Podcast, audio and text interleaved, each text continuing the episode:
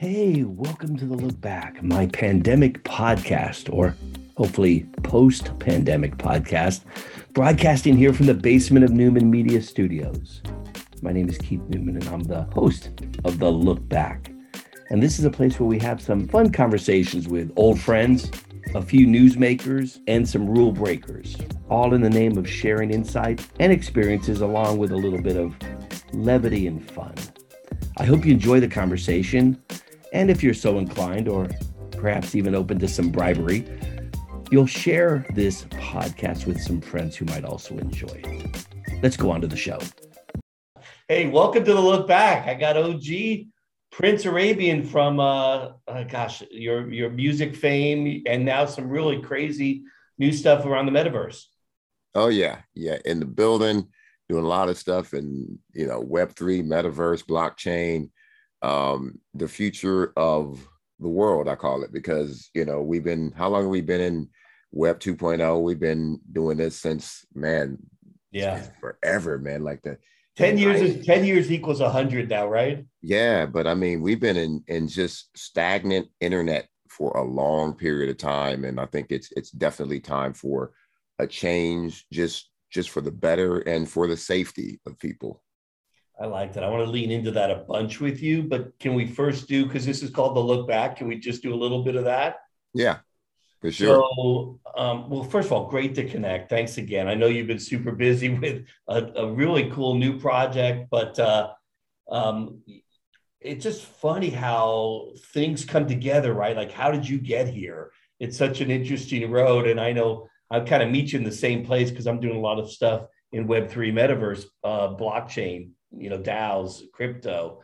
Um, I think you're dabbling heavily into it. But first, you got involved in music, or was it tech before music, or music before tech? It was, I think it was in parallel. You know, I mean, I was a kid, and my uncles and cousins, and they were all into electronics. You know, whether it was synthesizers or if you can remember, you may not be as old as me, or we might be the same age. But you know, if you were a kid in the '60s and '70s that was like the boom of electronics. I mean, stereo systems. And right. you know, I remember my uncle had the stereo with the equalizer, like, like a 50 band equalizer. And then he had like the echo box underneath and the speakers. And, you know, I mean, it was now stereos are just like either in your headphones or on a on your phone, or you might have I don't even know anybody who has a stereo in their house anymore. How if about, they do, it's on their. We, when we were kids, remember going to Pacific Stereo and yeah, all those rooms you could go in. yes, I mean, you know, unless you're an audiophile now, that's yeah. the only person I know that would have, you know, a stereo system. So I grew up in that, and yeah. when I started DJing, and you know, I think D- DJing 15, 16, you know, and made my first record when I was late 16 years old Wow. Um, in order to be a producer of hip hop and electro music or electro funk or whatever you want to call it back in the day, you had to learn computers because you had to know how to sequence. And you needed a sequencer that was on the computer at the time because they really didn't have too many sequencers like they do today. And to right. learn how to do all that stuff in the studio with MIDI and SMPTE and CV Gate, you really had to learn computers. So I've been doing both, man. I mean, music and animation. That was that was the cutting edge era. That is when I got involved in this stuff, and it threw me right out of my interest in music, and I went way into tech. Yeah, yeah, and that's what it does. It it, it forces you because you have to learn, and then you get into computers, and you're like, oh, computers, I can do so much more with this. Oh, video so games. Did, you, did you join in? Did you join NWA based on your tech chops? Um, not well. I mean, me and Dre was always hanging out DJing together. Right. And you know, we started NWA because we wanted to make more money. You know, that's to be honest. And you know, we met Easy E and we started to form that. But I was kind of the tech dude. You know, I was a dude that had the synthesizers and the and the drum machines early on and was doing a lot of the stuff with computers. And I remember people calling me into their studio. How do you work this? How do you do this? And I was that guy. So hey, the dude that had the stuff was always, you know, in the band. Too. Yeah. Yeah, for sure. Yeah, that's great. So what when you look back on on that whole experience, how did you frame it in, in, your evolution? Because you already had the tech stuff and now this music thing, and then the music thing, it blows up and it blows up kind of over a different periods of time, right? Because it started out, you know, in Compton, and then it goes national and re, you know, international with the movie straight out of, right? Right. Yeah. And you know, it's funny, and I'm not sure how many people know this story, how we went national back in the day, because there was no internet back then, you know, when we started, there was no social media. We can, we went national because our distributor was actually bootlegging our record and not really bootlegging it because our distributor was pressing them for yeah. us. So he would press our records, but he would press more for himself, and he was selling them on the East Coast. Oh, well, that makes you sense. know, we weren't. We were yeah. just selling them locally because that's all we could do with our, you know, trunk of our cars or wherever record store we could get to. But we started getting calls from Texas and Florida and other places to come perform. And we're like, yeah. They didn't know us. And we found out our records were over there. And we're like, hmm, there's something up with that. And then how does that start to fill in? You know, is it, did you, was it the major labels that covered off and took care of the tours and the distribution of the records? Yeah, eventually, you know, we wanted to get out of that, you know, doing it ourselves and ended up on um, Priority Records, which was under uh, Capitol EMI at the time. And we had, I think we had a couple choices. We could have gone to maybe Virgin or a couple other labels, or, but it was kind of like, you know, Priority Records was a new company, and they had they had the California Raisins at the time. When they had California Raisins, used to do those commercials. We were like, we want to be on that label, California Raisins. So thought that was funny. Yeah, I know these things last like you were around forever doing this stuff, but it, it in in reality, it was a very short window of time. Um, these things tend to go in those kinds of uh, phases. But when you look back on that, what are the things you remember the most, or look back on, you know, most from a most positive standpoint on your life, and what do you kind of wish you know you did differently, or maybe you know had a different crack at it? Um, for me, I'm just blessed that as a young kid, I mean, we were 16, 17, 18 years old at the time, and none of us knew anything about this we figured it out. And there was no internet, there was no YouTube at the time for us to get like a playbook of how to do it. And, and, also, we're creating a whole new genre of music on the West Coast. I mean, they, you know, rap kind of started on the East, and and there's always a fight about where it started and who started it. But it's you know, we're going into the 50th year of hip hop, and I was there toward the beginning of it, and it's crazy to one still be relevant today the sound still be relevant today. So when I look back, I said, I think the only thing that I, I regret is not bringing a lot of my associates with me when I went on my aha, I know business journey. You know, I tried to talk to people like, hey man, we're getting ripped off over here or this and that. You got to get on your business. And, yeah. you know, I profess that a lot to the younger generation now, tell them to take care of their music business, not just their music, you know. So I think we should have been more vocal on that back in the day so that, you know, things would be better for everybody now.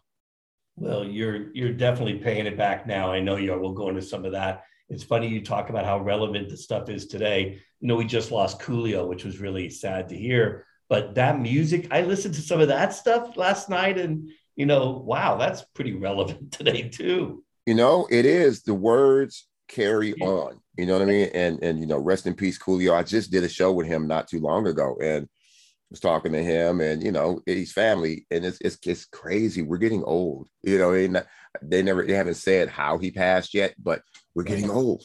Yeah, and the culture is getting old, and you know, we pass on, we move on, but the legacy lives on. His music will always live on. So that's that's a good thing. No, totally. Okay, so let me go back to now the music industry just for a sec, because you were there, like you said at the beginning. Amazing to think about if you had some of those devices like YouTube or Spotify today when you cracked. But what's your view of the industry now, good and bad?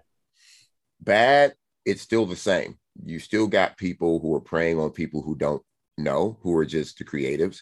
A lot of, I tell people, you know, they call it starving artists for a reason because most of us are artists. Luckily, I'm a businessman. I've learned at a very young age about money and about business. But most artists are just artists. They just want to create. They don't want to do anything else. They don't want to deal with music or business. They don't want to deal with the business side of things. Right.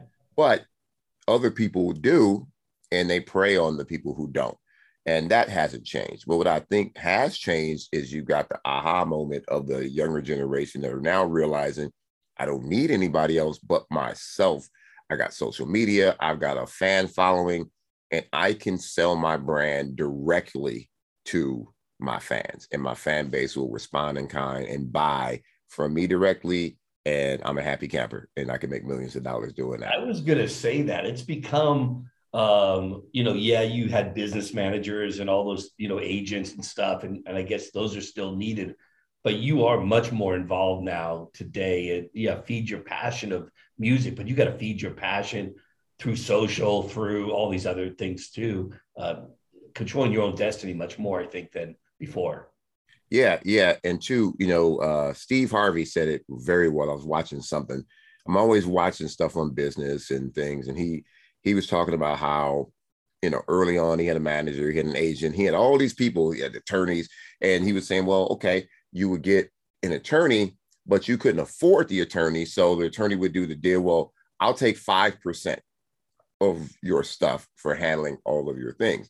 But you go okay that's cool just but then you think back and realize that's 5% of everything in perpetuity. So it's not like 5% of the deal it's 5% and then he calls his friend who's a manager and he goes, Hey, you can manage him. And they want 10% or 15% or whatever that is. Now you're out of 20%. Then you bring in an agent.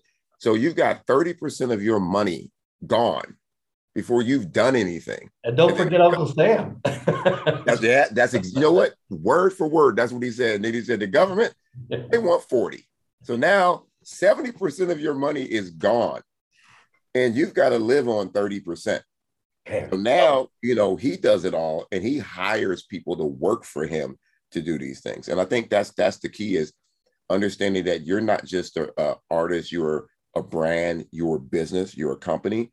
And you if you hire people to do things for you, you can save a lot of money and keep a lot of that money, you know, as opposed to letting people take your percentages.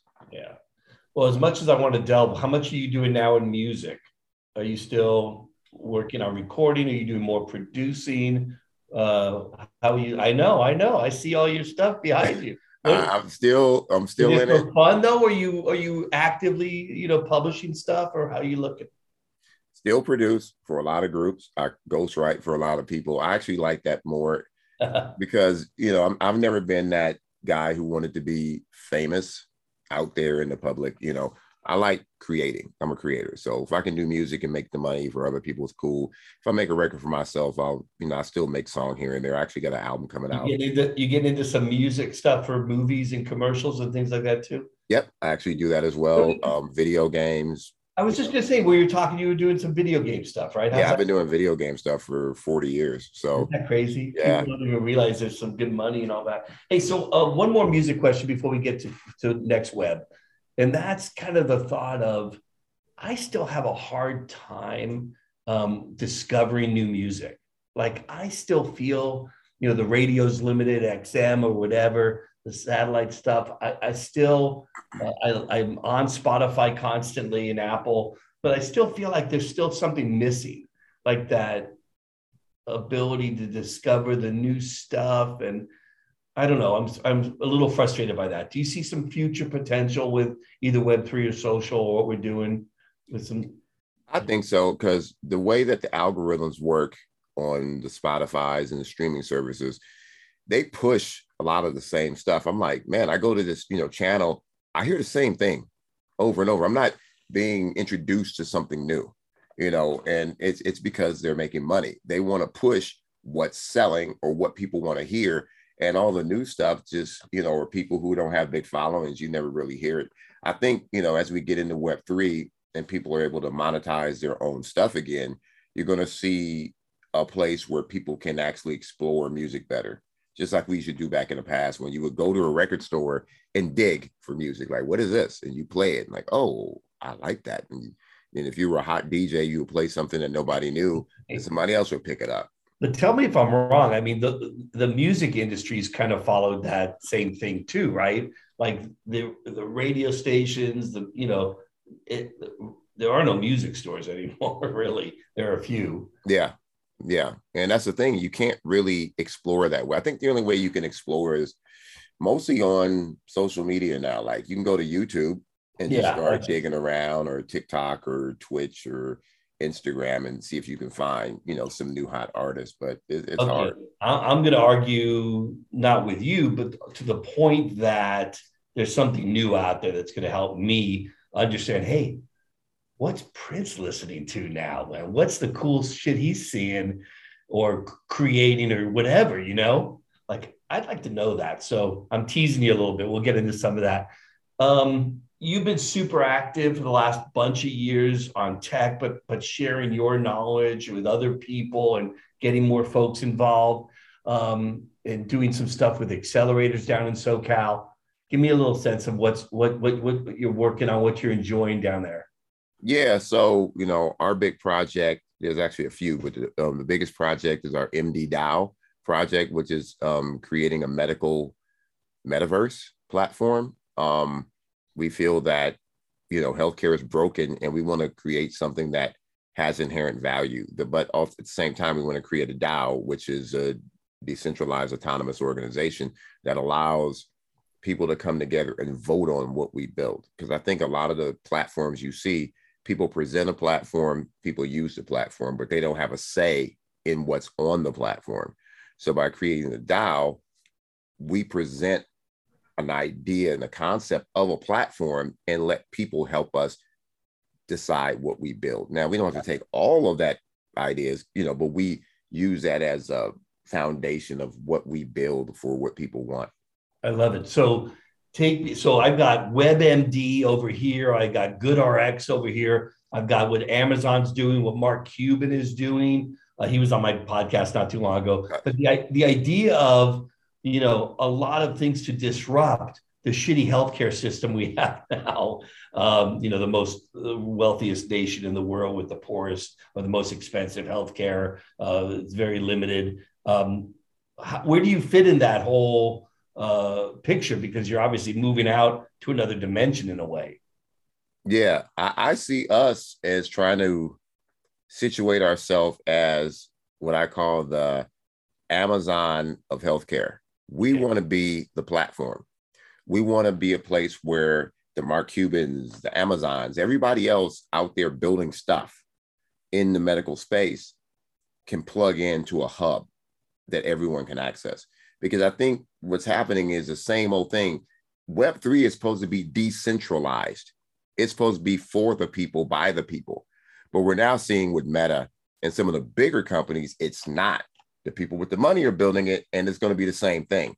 So in order to keep it you know decentralized and, and unregulated uh, and totally accessible. Yes and totally accessible you need somebody who's got the voice of the people and the community. And that's what we're trying to be. We're trying to be community driven healthcare.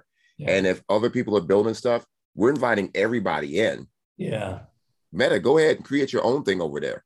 But yeah. we're going to be about community and about access and that's what's going to make it different. I think people don't understand the, the the layer within the web3 discussion that is talking about how it's going to be so much different. Everyone's starting to see you know vr ar models or you know certain um, you know virtual worlds and, and and some crypto payments but there's an element to it that makes it much more i don't want to say you know anarchistic or socialist, but it's about everything's even, everything's equal. There's no, you know, uh, fast pass for wealthy and things like that. Right, right, and that's what it's got to be. I, I think that if if we make a community where everybody is is sharing information, you know, information, information technology, I think that's the way to go. And you know, people are going to do what they're going to do, but people are tired of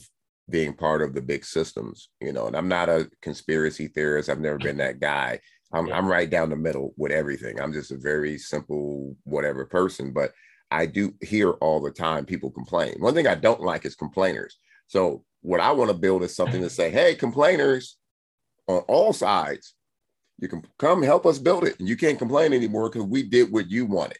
And if you're still complaining, you're never going to be happy. So, do you have an example of, you know, because I have a couple thoughts in mind, but do you have an example of what you're following as is sort of your model or template that says, you know, here's how we're trying to build? Because community is a great word. I love the idea of coming from the ground up versus getting something pushed down to me, you know, by these me- me- megapolies. But um, those are hard to find, those successful models.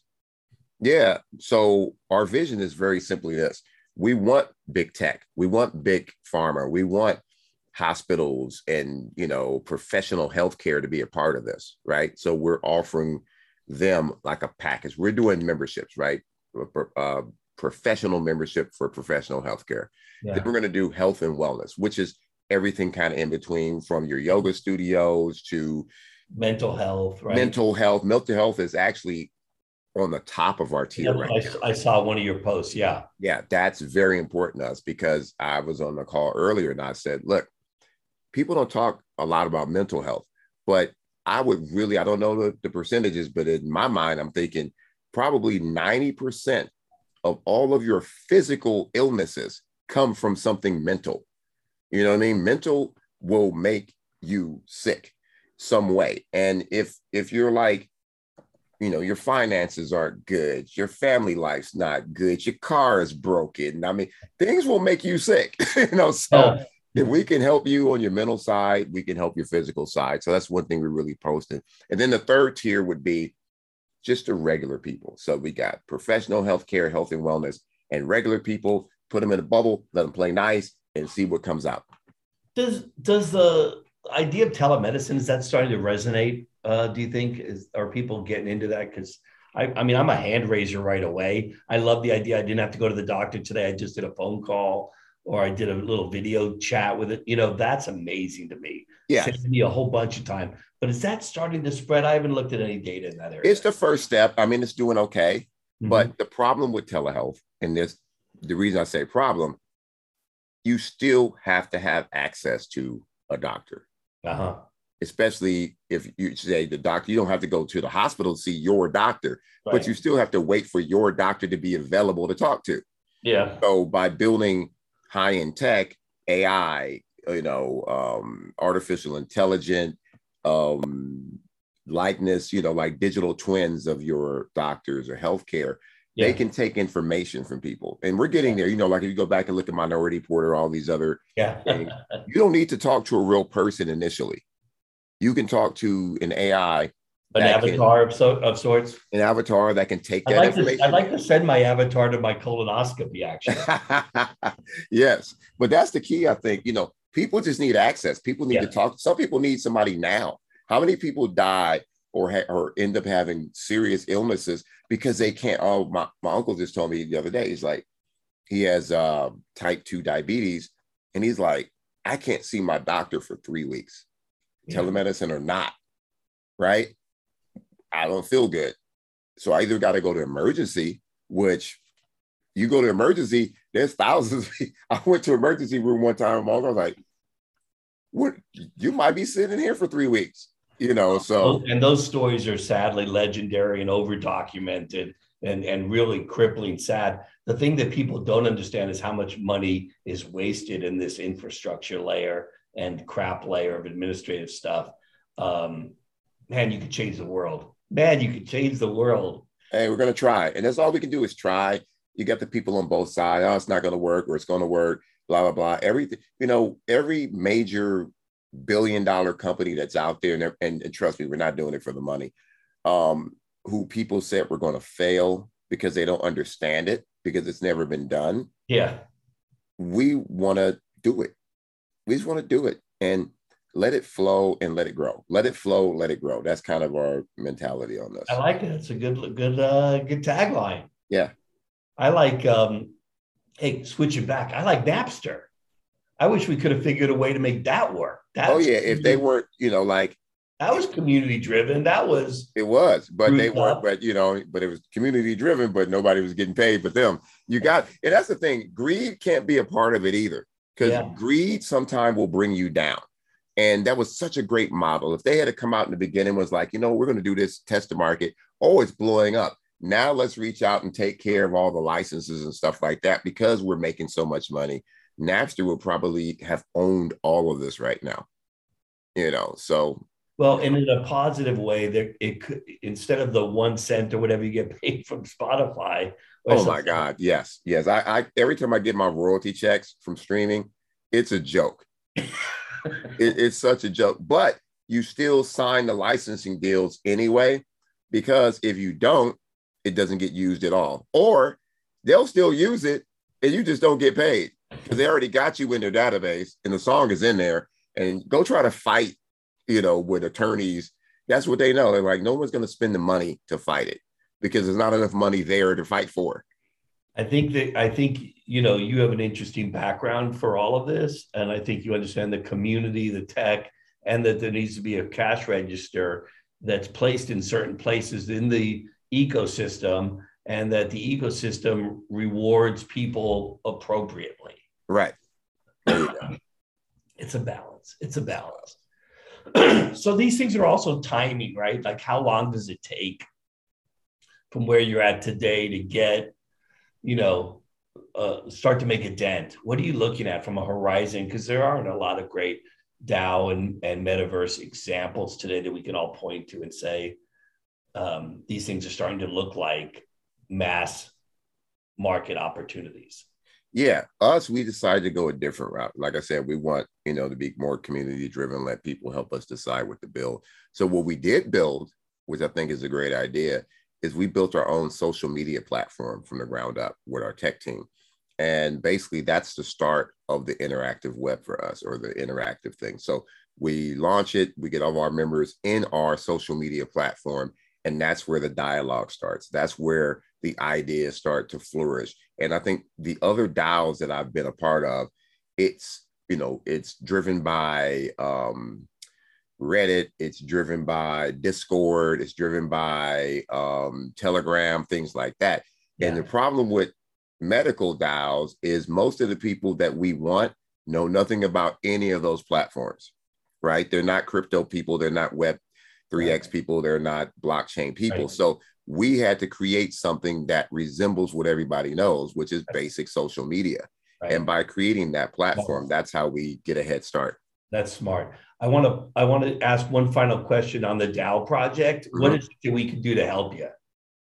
Just get the word out there. Like we're really we just started onboarding yeah. people. Yesterday we we opened up the website for memberships. Okay. And we're not pushing. We're just like I said, it's a slow growing process. Yeah. We yeah. don't want people to think that we're out there as a land grabber, money grab, like some of the earlier okay. um, metaverses. It was all about, oh, buy land, give us a bunch of money for land, and then you start walking around okay. your property.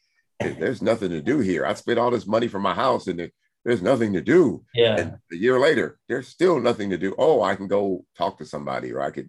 Like you could buy a video, real video game that does something for 50 bucks. some cool NFTs printed. Yeah.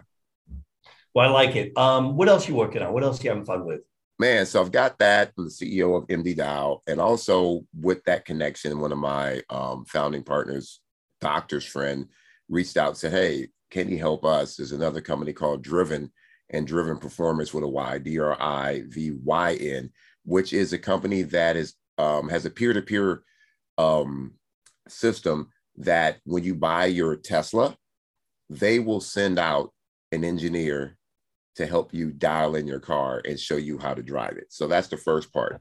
Drivyn performance, which I'm yeah. the CEO of, is us taking you out to the track and showing you how to drive your electric vehicle. Oh. And I want to actually expand that to regular cars too, because I said, well, why are we only doing electric vehicles? Yeah. Once you get on the track, everyone needs to learn. And also, too, because we do electric vehicles, regular people in regular cars, especially in California, with the next 10, 15 years, everything has to be electric, you know, new cars rather. Yeah. Why not bring people with their regular cars out and they can experience both electric and regular on the you got a track is there a track down there so we got tracks everywhere we got Buttonwillow Willow springs oh, yeah. um, we're yeah. actually talking about building our own tracks for electric because you know something that's catered to electric that has all of the charging stations because that's one of the problems when you go to um, Willow and some of these other places, they don't have enough charging stations.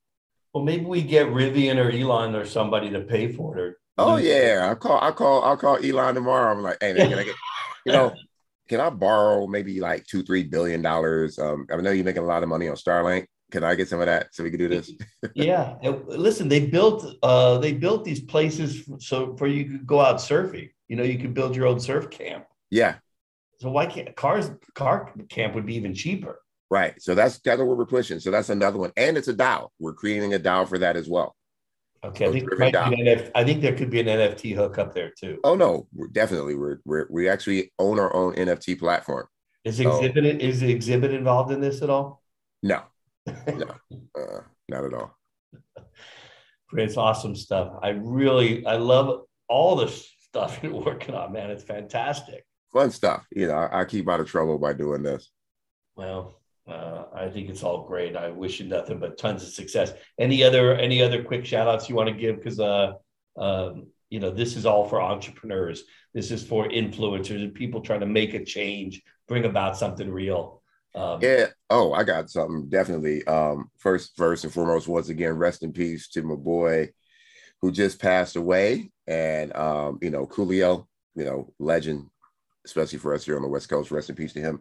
But I always want to tell people this: we're in a dark time when it comes to um, investments and you know crypto and the market space and the Dow and I mean Dow Jones, industrial, all of this stuff. Everything is down. Negative. People are negative. freaking out. Gas prices are up. Investments are down.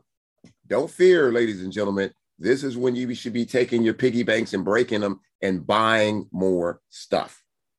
Don't forget, this is America everything goes back up. Everything goes back up. Sit back, relax, watch some TV. Don't look at the stock markets. Don't look at your cryptocurrency assets right now. Everything goes back up. And remember, I told you this when I've got a lot of crypto and a lot of stuff invested, and you don't. All right. Mark the tape. Prince, thanks so much for your time. Great to have you on the look back. Thanks for having me. Thanks for listening to The Look Back. We do appreciate your support, welcome any feedback, and would love it if you would subscribe to this podcast and even consider sharing it with some of your friends. For more information and other cool info, check us out at newmanmediastudios.com.